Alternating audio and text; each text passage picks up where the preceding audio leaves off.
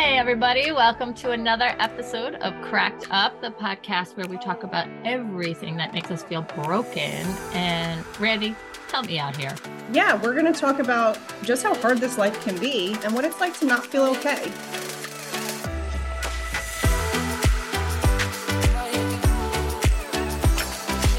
Today we have a very special guest, Dr. Candace Crawford, who is a friend of mine and someone I met a few years ago working in the South Bronx. And when I think back to when I met Candace, I feel like we didn't get to know each other as much in the workplace because I feel like there was a short period we worked together and then I was transferred to a different program. And I feel like we got to know each other better at the after work karaoke nights. Which there's one tomorrow, by the way, which I'm excited about. I'm gonna make sure that you get that invite, so we can make sure that you can show up too. Anyway, tell us a little bit about yourself, Candace. I'm so happy to have you on. Sure. So to not sound so robotic, because I sometimes do a lot of spiels, in introducing myself, I am Dr. Candace Crawford. I am a licensed mental health counselor in the state of New York. I own and operate a group mental health practice in the Bronx where we primarily work with folks who belong to lots of marginalized populations, but primarily work with lots of women of color who've endured trauma. And I'm also a professor of counseling, and I teach full-time at Capella University. A big part of both of our desire to have you on is specifically what you just said, working with people of color, marginalized groups with mental health issues. And I know you've done extensive research on that. So can you talk a little bit about that? Yes. Yeah, so I've done lots of research. So my dissertation focused on more specifically cross-racial supervision. So Black supervisors working cross-racially with white supervisees and the experiences of that. But I've also done a lot of research as it relates to social justice and multicultural issues in both counseling and in counseling supervision, as it relates to spirituality or even ethical decision-making, or even the Black experience as a whole, and recognizing that, identifying as being a Black individual is not a monolith, and that there is this variety of experiences that Black folks endure and still, have that relatability that, people really are seeking, particularly when they are trying to seek out mental health services. So you just said something. Randi and I had a side text conversation yesterday, and this kind of came up a little bit. The spirituality component, I do feel like it becomes challenging, especially in communities and cultures that are brought together so much communally by religion.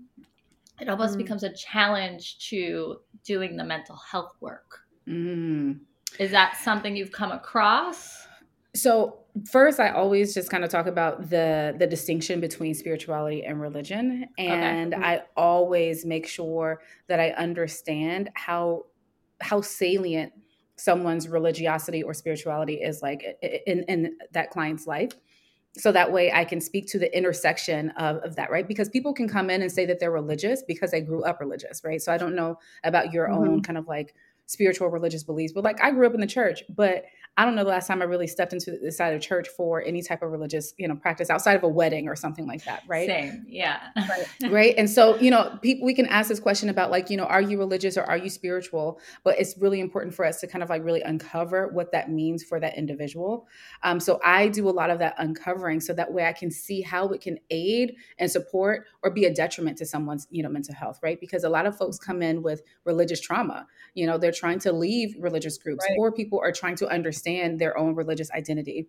So even when we talk about, racial identity and things of that nature, there are developmental models similar to religion and spirituality. There are religious developmental models and things of that nature. So it's so important to have those discussions. And I love having those discussions because I think that they're so, important. Yeah. I mean, I love that you love to have these conversations and I really appreciate it. And I feel like that's what really stuck out. When I met you, I always remember, and I'm she had this really interesting dissertation and it was about, racial discrepancies. And it really stood out to me because when I first started my career in the South Bronx when we first met and, I'm working in this marginalized community, there's, a I would say majority of the demographic is people of color. And here I am, this white woman, and I'm like facilitating these groups and, you know, I'm doing individual counseling. And I feel like it was kind of like this elephant in the room that, you know, no one really was addressing at this point. I feel like there was like, you know, whispers about it, right? But like no one was having these conversations about what it was like for, and I feel like a lot of our, that population that we worked with was court mandated.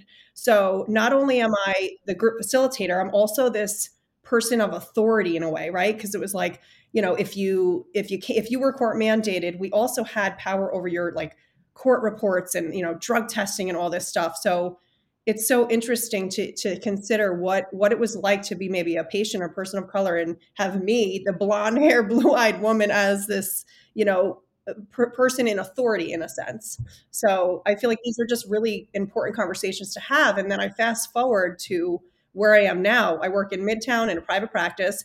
And I would say most of my population is now white. And it's such a stark difference for me. First, you know, where we worked is what also sparked my dissertation topic. So, you know, being at Argus Community and working in the South Bronx, because it wasn't just you, there were also other, you know, white clinicians who were working with, you know, these marginalized folks. And I was their supervisor, right? So I had to, you know, do a lot of teaching and educating and understanding and assessing and making sure that these things were being addressed as best as I could. And then also trying to understand the cross-racial dynamics that we had, you know, between supervisor and supervisee. And so it's so interesting that you're saying that, right? Because sometimes it just kind of got dismissed. Now, I don't want to throw that organization under the bus by any means, but I also felt like there was a lot more space, or there could have been more space for those things to be addressed. Because what we did see in that organization, that there were a lot more folks who held power, whether they were, you know, clinicians or supervisors, who were of the white majority, you know, trying to work with this particular population. And it wasn't always addressed, like what that meant for, you know, the clients or even for you as a clinician. So, so my work there is definitely what sparked my dissertation. Wow, I didn't know that. Just bringing it back on that, like it seems like, and I'm also basing this off of just firsthand life experience of people I know, like multicultural relationships, where it seems like there is still very much a stigma in the Black community and other cultures of mental health practice and work and seeking out mental health help because of very different variables. Can you speak a little to that? Like why? Because that seems like that may also be part of the problem of why there aren't more people in leadership advocating for the people of color experience in mental health facilities. Well, I think we have to kind of throw it all the way back to just thinking about, you know, psychology and how it has derived. When we think about all the theorists that, you know, we kind of like relate to. Exactly.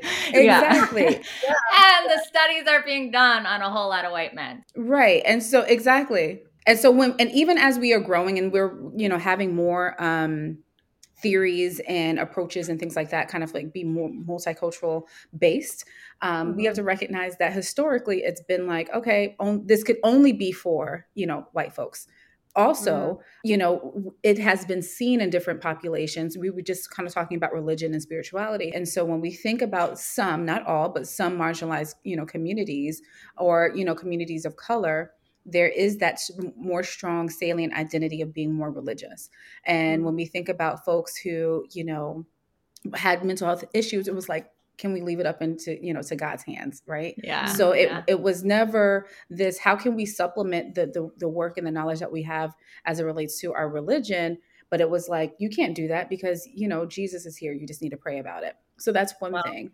But then also we have to think about the language that was used behind people who struggled with mental health. People weren't talking about it. They brushed it under the rug. Right. Sure. And then you didn't have people that looked like you. So why the hell would you go to someone that you couldn't trust? Because why would you trust them and, you know, try to get that help and support? I am thankful that, you know, in today's day and age, we have more access. We have more opportunities for people to have that representation, and people really kind of like talking more avidly about it, especially on social media. And so we see a lot more of that increase. And that's why I think the last few years, there's been this really big boom of folks of color really seeking out mental health. But the stigma still exists. And I see it even when people who are coming into the office, that stigma is still there. Well, there's also the added, like you take the religion out, there's this added staying within the realm of Black history, like you were enslaved and then you had to struggle, like struggle was just a part of life. And so there's this like social acceptance of struggle is life. And so seeking out the additional help, yeah, you just have all these extra barriers that are just ingrained in you. And exactly. So then we also have to talk about the what you're mentioning, like the enslavement, but also the traumatic experience that came along with that, right? So it's not even just being enslaved. That trauma we now know has been passed down generationally, yes. But also trying to overcome everything that, you know, came after that.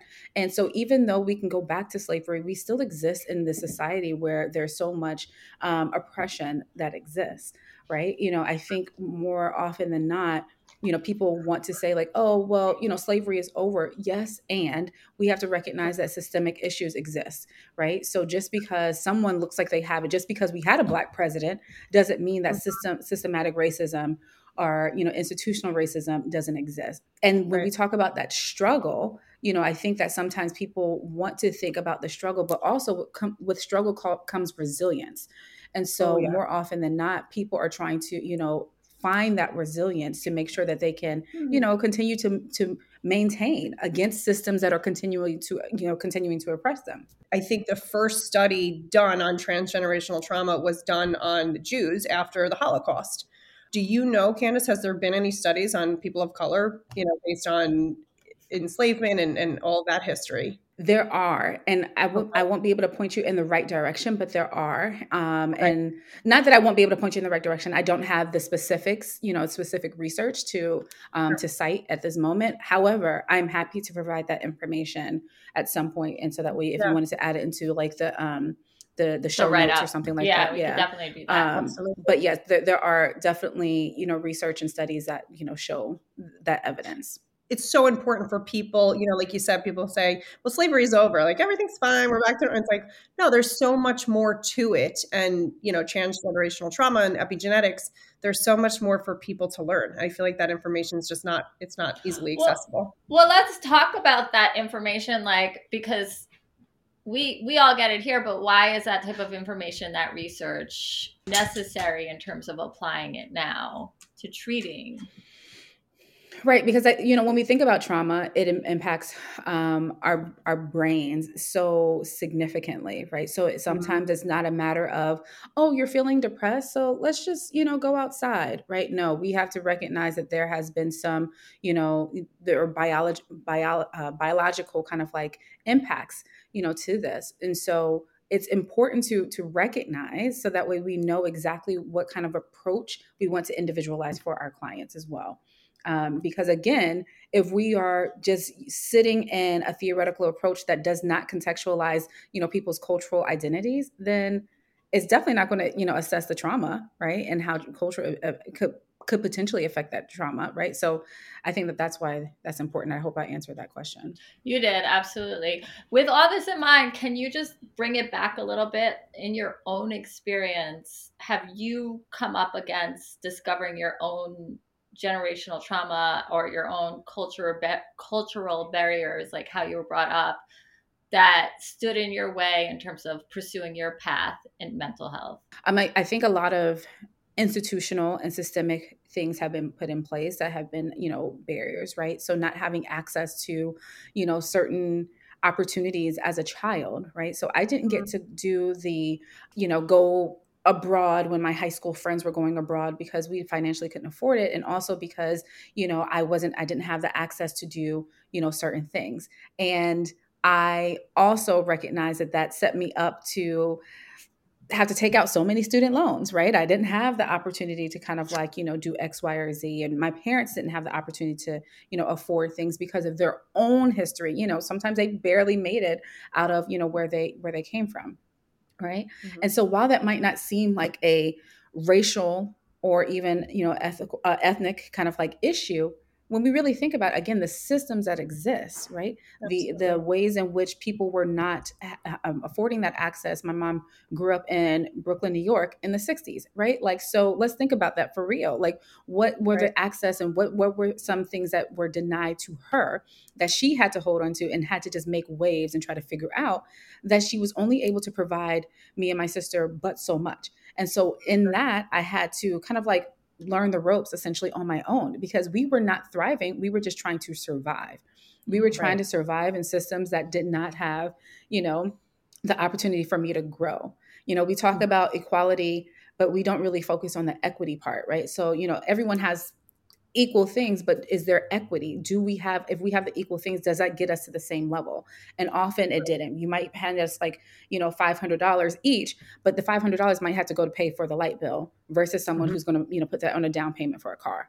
Right. So those are different things that have come up for me as I recognize that like, okay, well, might take me a little bit longer to finish school here, or I have to work doubly hard to try to get a scholarship for something and that can just pay for my, you know, my food. And was that something growing up, like, did you guys have a conversation at home? Was there a running dialogue recognizing those things openly? Or is that something you had the wherewithal through your own process of saying, okay, these are the obstacles for this reason, and so I'm going to have to work harder than... Some of these things were just life, right? So we weren't having these conversations, and it probably wasn't until, you know, as I grew older, as I started to do a lot more just individual research that I was like able to say, oh yeah, I had these, you know, these challenges that were really significant. And so it's important for me to make sure that I'm sharing that knowledge, you know, with other folks, you know what I mean? Yeah. So yeah, it wasn't a discussion that was had just because I knew. It was just like what we had to do, you know what I mean? Yeah. And how those conversations were just difficult to have. Yeah. And I think to your point, I think the awareness comes with like rewinding the clock a bit. Like we have to go back and consider things.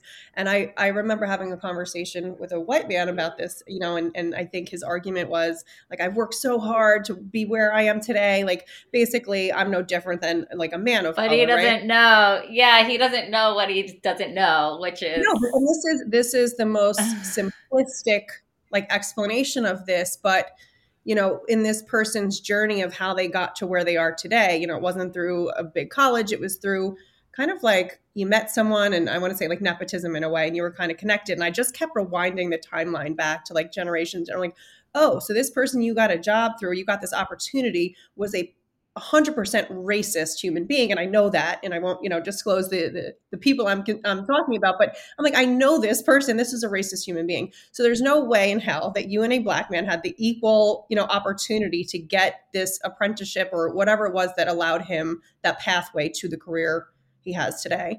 And again, that's like a very simplified version of it.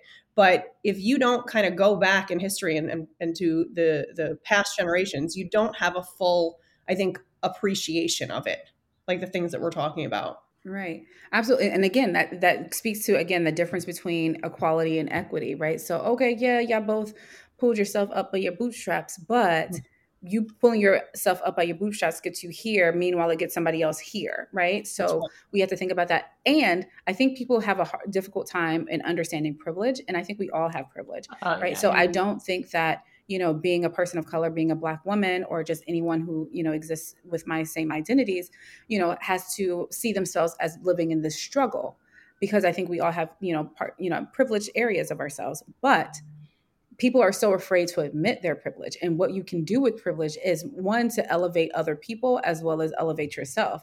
But people want to deny it so bad that they just miss the mark of like trying to provide equity. Yeah, absolutely. There's a blind spot there. And that's when we talk about like implicit bias. There's so much stuff that people just, there's those like blind spot to it. And when I really like peel back the layers of that, and this is work I've done on myself, I feel like the blind spots for a white person can often be guilt.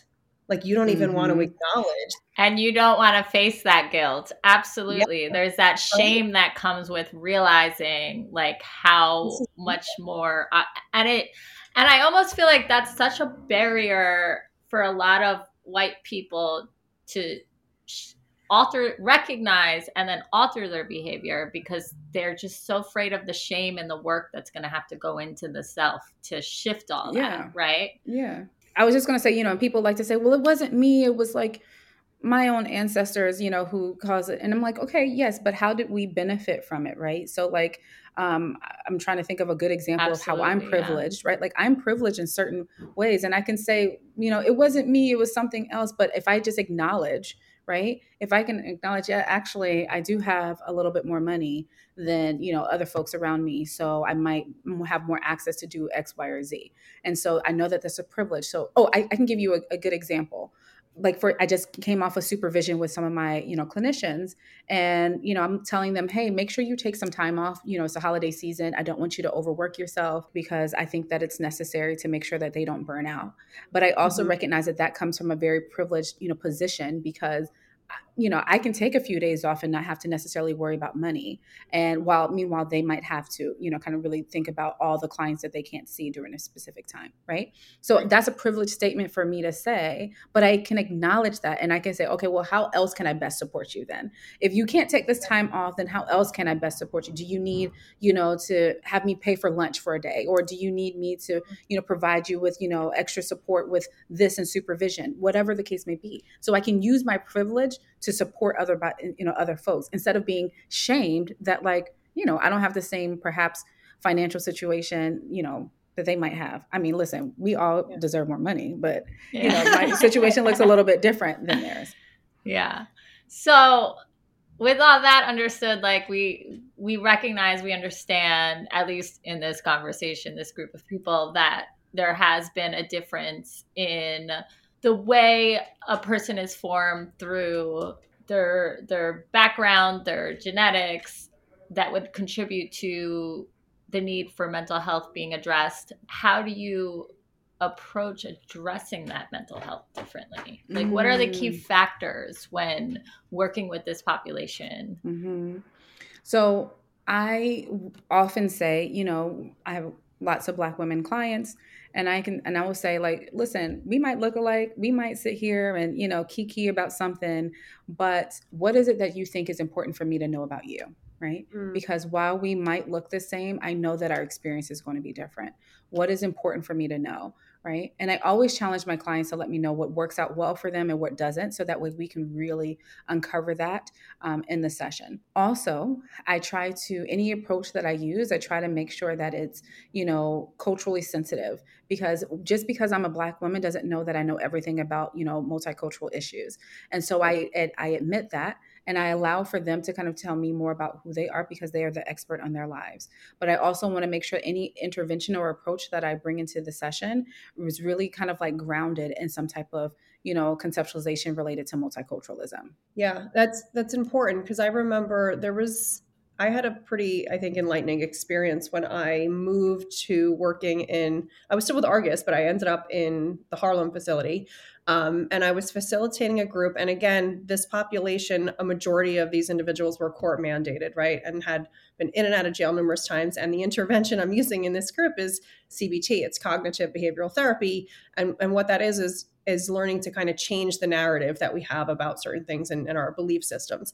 And here I am facilitating this group, and there's this young, I don't want to say he's a boy. He was, I don't know, he's probably 20 something years old. He was a Black guy. He was talking to me about, you know, being incarcerated and like getting off marijuana. And he basically made this statement that, like, he never even envisioned that not going to jail or smoking marijuana was even a possibility for him. And it was just so enlightening for me, because I was like, whoa, I have never even thought about life like that. And just to consider his upbringing, his environment, and just his culture in general, that was his thought process. So it was hard to use a CBT intervention in this context, because we're coming from two different worlds. I'd like to argue that while I think that, CBT is more, obviously one of our most evidence-based approaches to use. And I think that, when you think about it, yeah, we could have just sat there and talked about his cognitions and his behaviors and, everything else, right, related to CBT. Mm-hmm. Can you give me just for listeners' sake, give me a condensed, super simplified definition of CBT. Sure. CBT is one of my favorites. Cognitive behavioral therapy is essentially changing the way you think with the knowledge that our behaviors are based on our thoughts and our emotions. So if I have this continuous behavior I want to change, I have to kind of rewind back and consider the thoughts and the emotions I'm having, because most of the time the thoughts we're having are not that accurate. They're sometimes very irrational thoughts. So like with the thought of like your thoughts drive you, like your thoughts drive your behavior. Okay. Yeah. Gotcha. If that makes sense. Yep. And so we can sit here and say, well, let's just change your thinking. Right. But if you have endured, trauma, if you have other people, if you've existed in this, space where, the reason why you have this particular thought and it's going to continue to be kind of like perpetuated, like it's hard to just say, look, let's just change your thought process. Let's just change the thought that, you're not going to go to jail, right? But if everyone around you is going to jail, and if everyone around you is saying you're going to go to jail, then, how do you easily change that thought? I think it can be sometimes very insensitive, for folks. And so we have to then, perhaps introduce other techniques, and I'm all about technical integration. So, how do we introduce, certain techniques with CBT, such as let's create, a narrative that feels good for you, right? Mm. What is that narrative that you had, right? And let's deconstruct that and create a narrative that fits you and still kind of like follow that CBT model if we need to. So, but you're right though. It's not just like changing the way you think and that's it. No, I mean, it seems like such a huge obstacle. And like we've more recently heard this spoken about in pop culture, but the reality of like the little black boy turning into a black man, like more often than not, the model they're seeing, and children learn through what they see, the representation of what they're seeing is because of systematic issues. The path is from, birth to eventually jail, right? Mm-hmm. Like that becomes this very popular thing in the Black community. So to have someone envision something so outside of that, that for themselves, because we're obviously haven't been able to address the cultural issues creating that pathway. Correct. And so I like to operate from, a strengths-based perspective and not a deficit one. So while I do recognize like the, the barriers, the systemic oppression that occurs and all these other things, in order to really, navigate trauma, it's, about understanding it psychoeducationally, but also how you can make sure you're talking about resilience, right? And then also focusing on the strengths, because what I want to, steer away from also is kind of seeing marginalized populations as populations being so barren or without, or having no opportunities for, growth. And so I see the history of things, but also I take the opportunity to focus on the resilience, focus on the strengths, and focus on the new narratives that fit that particular, person or group of people. I love that. I mean, I had, just on the topic of CBT, I had another experience with this gentleman. He was one of the kindest patients I ever worked with, and he was on federal probation. And this guy had such a long-standing history with being in prison. And when I met with him, he had a new charge and he was facing 3 to 4 years, and he was going back to jail. And we were in an individual session, and I'm doing CBT again. Like, hey, once you go back to jail, here I am like coaching him on, once you go back to jail, if you think about it differently, and he's like, ma'am, with all due respect, like your CBT is not going to work on me. Like, if you've never been to jail before, you have no idea what it's like. There's no CBT. You're in there. You're surviving. So if, he's like, if a motherfucker bumps into me, I'm going to survive. I'm going to take care of myself. I'm not using any of this CBT. And he just stopped me in my tracks. I'm like, it was another moment I had to reflect on. I have no fucking clue what I'm talking about. I'm a trained therapist, but I'm with an individual who has a very different cultural background and life experience. And these therapeutic techniques are ineffective. And that is part of my issue with that particular organization, because I don't think they did a good job of trying to make sure that, we were well versed, you know, to support, you know, folks who were so different from us. And that's why that is, you know, pretty much everything that I talk about or anything that I teach about or even in my sessions is also about, like, how are we seeing this client as a whole, right? Yeah, how are we making sure that we're fully seeing this client? Well, what would have been required, like in Randi's situation? Is there additional training she could have went through? Is there exposure to the environment? Like what? Yeah, I think it really extends, you know, I think the relationship building is key, right? So one incredible therapeutic approach is what's called relational cultural theory. And it really focuses on the relationships that you can, you know, develop with folks. And because at the end of the day, that's really what people have to kind of like rely on, in addition to their resilience and their strengths, but relationships are what's really key. And I feel as though, and I don't need to use your example, Randi, but you know, when we really start to develop a relationship with clients and not just seeing them as like, oh, this is just a client or just a statistic, I need to understand who this person is. They need to be able to trust me. They need to know who I am. Let's talk about these differences. Let's make sure that we're clear about what I'm understanding, what I'm not understanding. If that is not happening, then it's going to be easy to settle into, okay, I'm just going to use CBT, right? Instead of really connecting, you know, with that client. But in that environment, like, and this is where the insurance issues come into play. It comes into play in all forms of medical treatment, but in that environment, I'm guessing, correct me if I'm wrong, you're probably over inundated with the number of cases you have.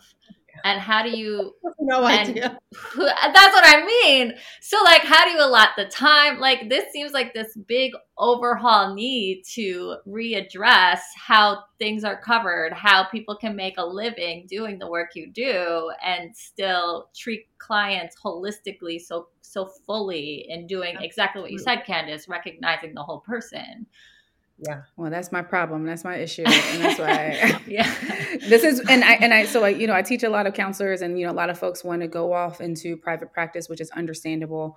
But, you know, because agency work is demanding and it really misses the opportunity to really connect with your clients, right? They, you know, a lot of agency work is really focused on the business end of things versus the clinical part of it. So Argus was a great example of just having like a caseload of like 80 folks or whatever craziness and, you know, not being able to connect. You see them for 15 minutes and keep it moving.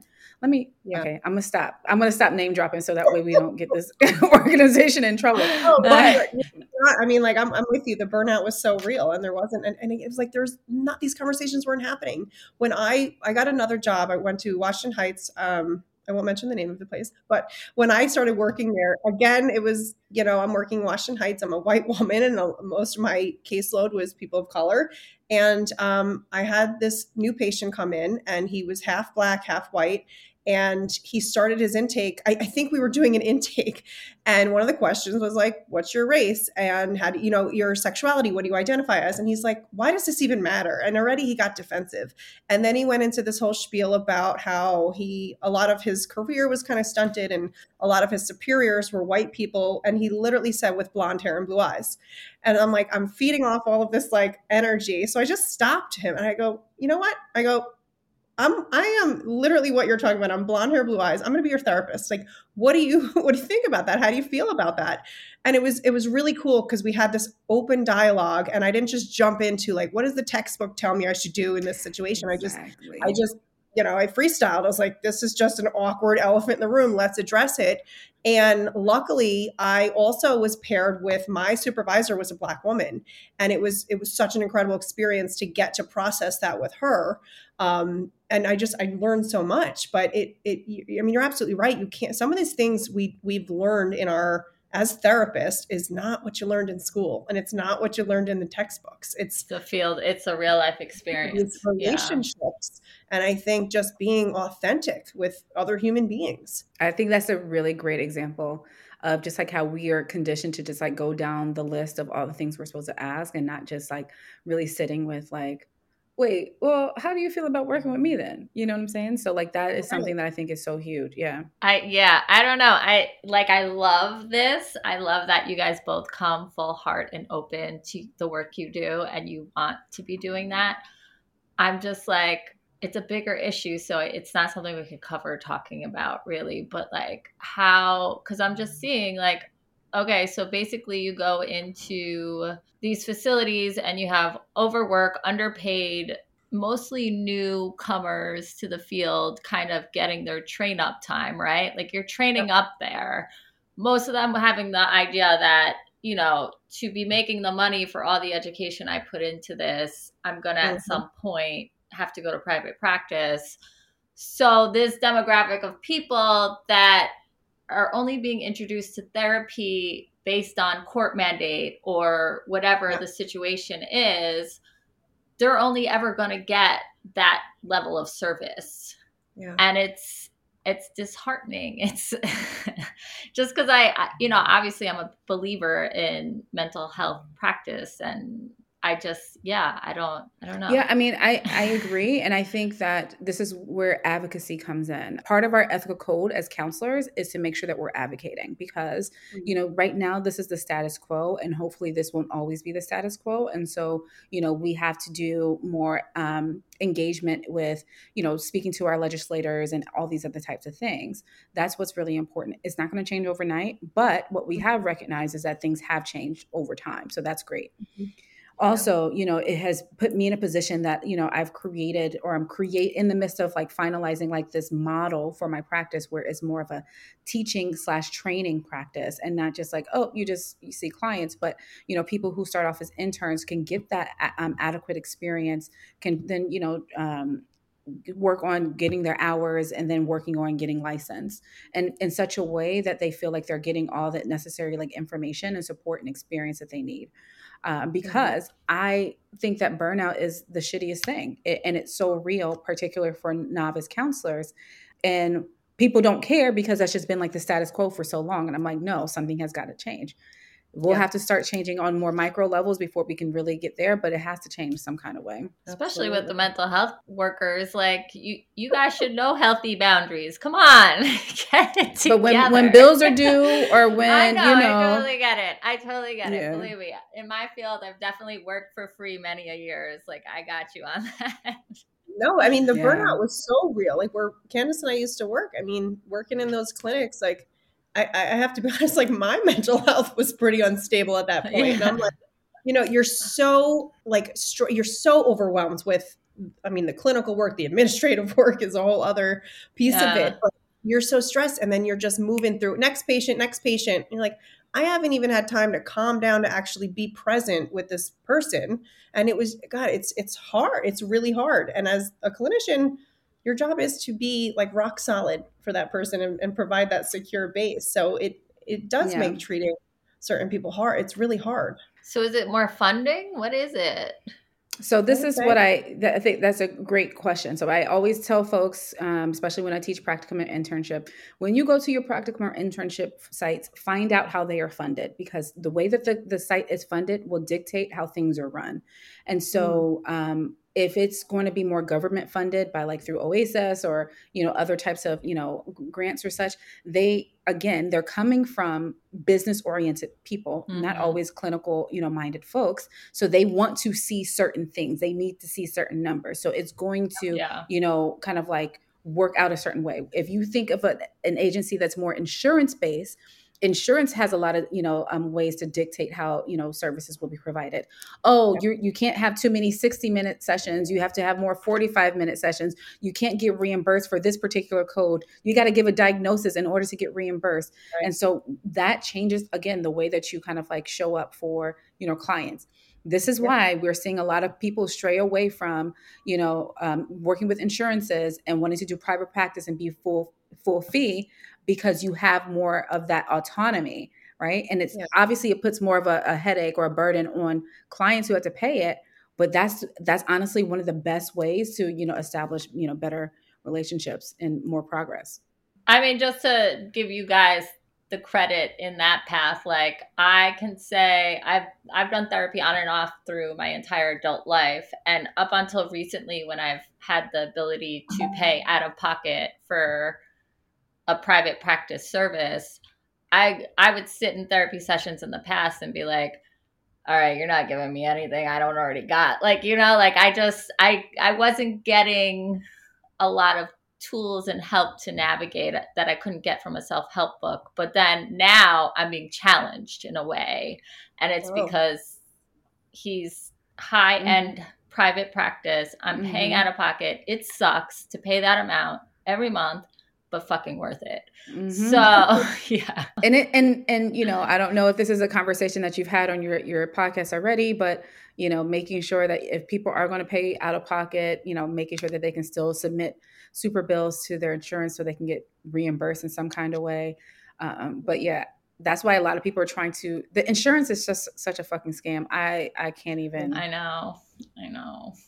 But when we think about, you know, and I like to offer insurance, you know, I'm on some insurance panels, and because I want people to have that accessibility. If I'm going to be a person who's going to, you know, want to make sure that any marginalized population can get that support, I want to make sure that there is that accessibility, not to be a disservice to myself, because I still got to pay my bills and everything like that. But I think it's important that, you know, I'm offering that accessibility through insurance or sliding scale and sometimes pro bono work. Love that sliding scale. I've used that plenty in life. Yeah, absolutely.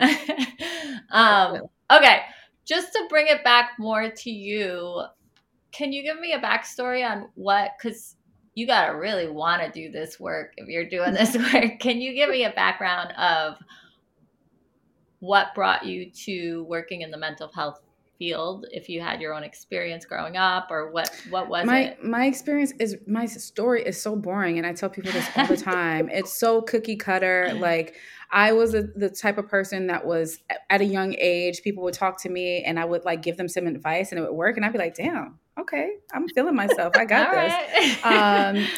And then I was also reading, like in 8th grade, my uncle was in college, so he had a psychology book. I was like reading his psychology books and was finding so much interest in that. So, you know, that was definitely my interest.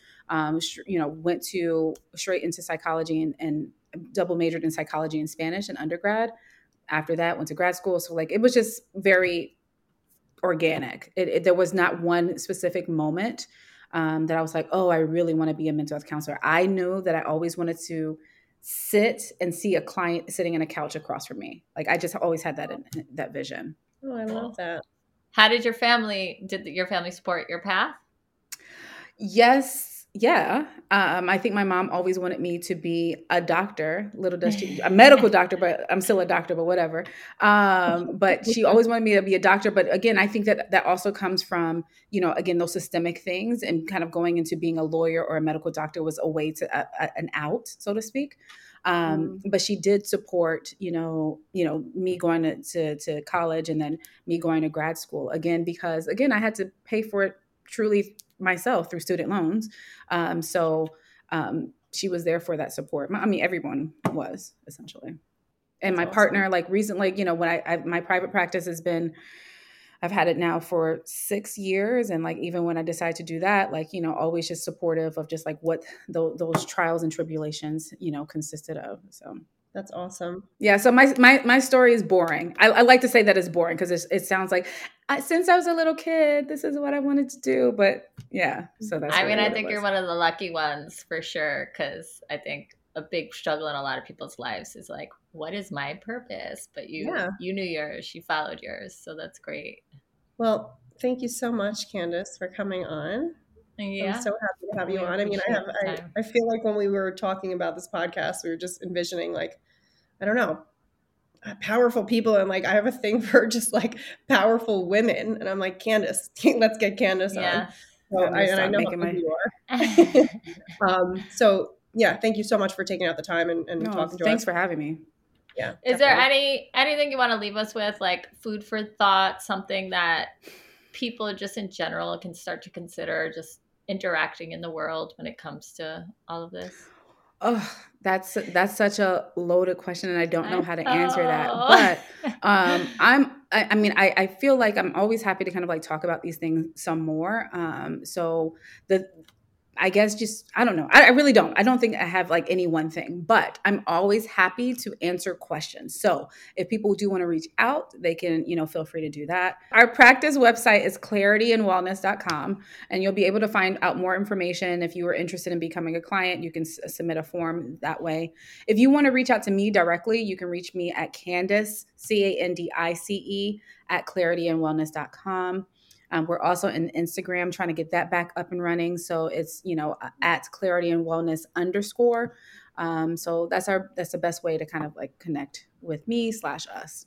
Well, thank you so much. We really appreciate it. I know I took some good notes away in terms of, I hope so. I like to just talk. So sometimes I don't even know what I just said. No, you were so informative, and we appreciate your time, giving your time to us. Thanks again for having me. Thank you, everyone, for joining us for this episode of Cracked Up.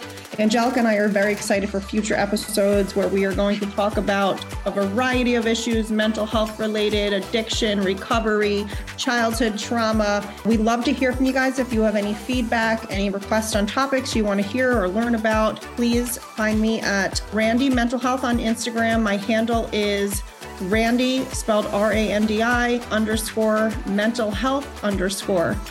Angelica, where can everyone find you? You can also find me on Instagram. I'm at Jella Hester. That's Jella, G-E-L-L-A. No space, Hester, H-E-S-T-E-R. Thanks again for joining us, and we'll talk to you next week.